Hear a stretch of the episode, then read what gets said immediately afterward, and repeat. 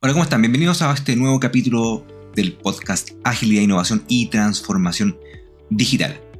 En este capítulo vamos a conversar un tema que es muy muy interesante. Vamos a hablar sobre el método Grow de Coaching.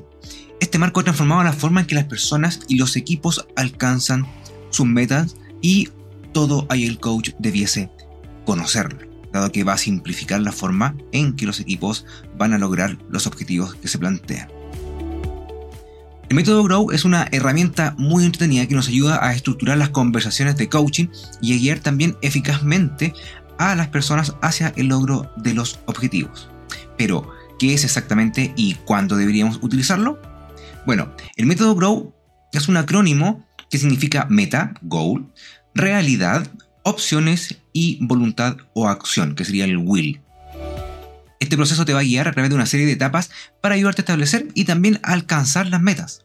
Y también es súper versátil, dado que podemos utilizar este método Grow en una variedad de situaciones, ya sea para el autodesarrollo, o sea, lo podemos aplicar hacia nosotros mismos.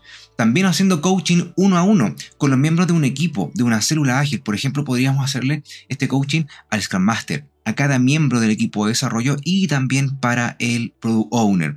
O también lo podríamos hacer en su conjunto para todo el equipo.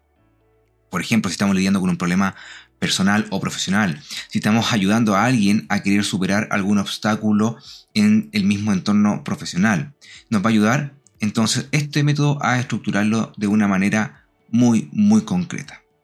Entonces, el poder de Grow reside en su estructura muy clara y también centrada en la acción, no solamente quedarnos en una conversación, sino que nos permitan tener tareas para lograr estos objetivos. Ahora veamos un pequeño ejemplo para ver cómo se puede aplicar. Por ejemplo, imaginemos lo siguiente. Eres gerente y quieres mejorar tu habilidad para delegar las tareas. Entonces, en la primera etapa, que es la etapa de meta, vamos a definir claramente objetivo. Por ejemplo, quiero delegar eficazmente al menos el 50% de mis tareas actuales en el equipo en el cual estoy trabajando en un periodo de tiempo, en el próximo trimestre. Esa sería la primera etapa. Definimos la meta que queremos lograr.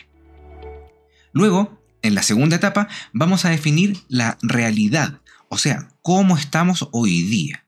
Por ejemplo, ¿estás sobrecargado de trabajo? ¿Tienes tiempo para capacitar a tu equipo? ¿Quiénes en tu equipo tienen el potencial para asumir más responsabilidad?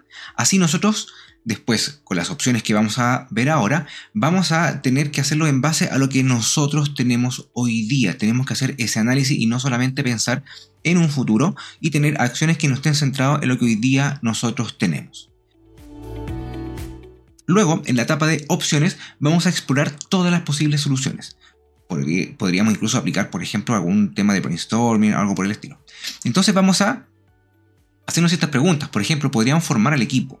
Podríamos implementar alguna política de puertas abiertas para preguntas o tal vez desarrollar un sistema de seguimiento para las tareas que sean delegadas. Y ahora, finalmente, en la última etapa, que es la etapa de acción, vamos a tomar un plan en concreto, o sea, vamos a decidir a empezar a delegar tareas pequeñitas de forma inmediata. Podríamos programar sesiones de formación para las siguientes semanas a ciertos miembros del equipo para ver cómo están tomando esta delegación, cómo han sido sus respuestas y hacer una especie de coaching. Y también podríamos hacer una revisión del progreso, por ejemplo, mes a mes. Así nosotros vamos a pasar por todas estas etapas con un plan de acción que sea también efectivo para que tú también cumplas tu meta. Probablemente en ese periodo de ejecución donde la gente ya está tomando decisiones, tengan ciertos errores, tengan ciertos problemas y tú tengas que ayudarlos también, para que así cada vez te vayas liberando de esa toma de decisiones.